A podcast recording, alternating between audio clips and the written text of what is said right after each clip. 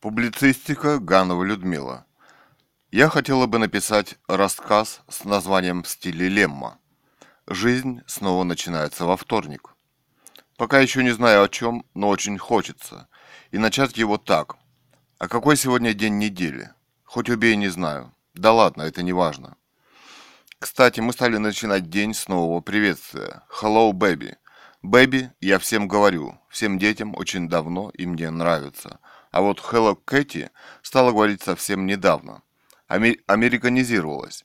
Амер Хаммер. Просто ты знаешь английский, вот и я, когда ты приходишь в мою комнату, говорю. Hello, baby. Вообще в этом приветствии что-то есть, может даже вкус свободы. Иногда человеку просто хочется свободы, неизвестно почему. Просто свободы в этом мире все же нет.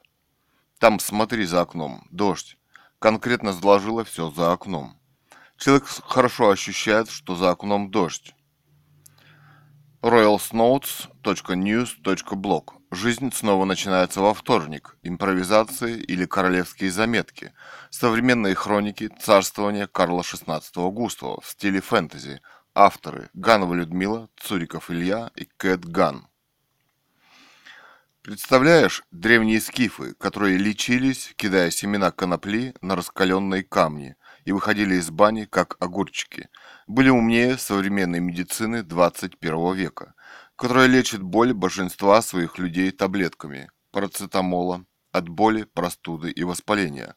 Причем бизнес, хитрость современной медицины заключается и иезуитски в том, что парацетамол входит в десятки современных лекарств, лекарств, немного разнящихся по составу, и три-четыре таблетки такие лекарства убивают человека наповал, настолько он токсичен и смертелен.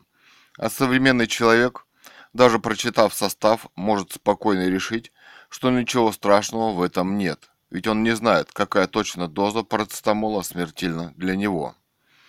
Возможно, Александр Блок не совсем прав, написав про скифов. Да, скифы мы, да, азиаты, с, с раскосами и жадными глазами. Современная медицина гораздо изощреннее в убийствах, чем азиаты.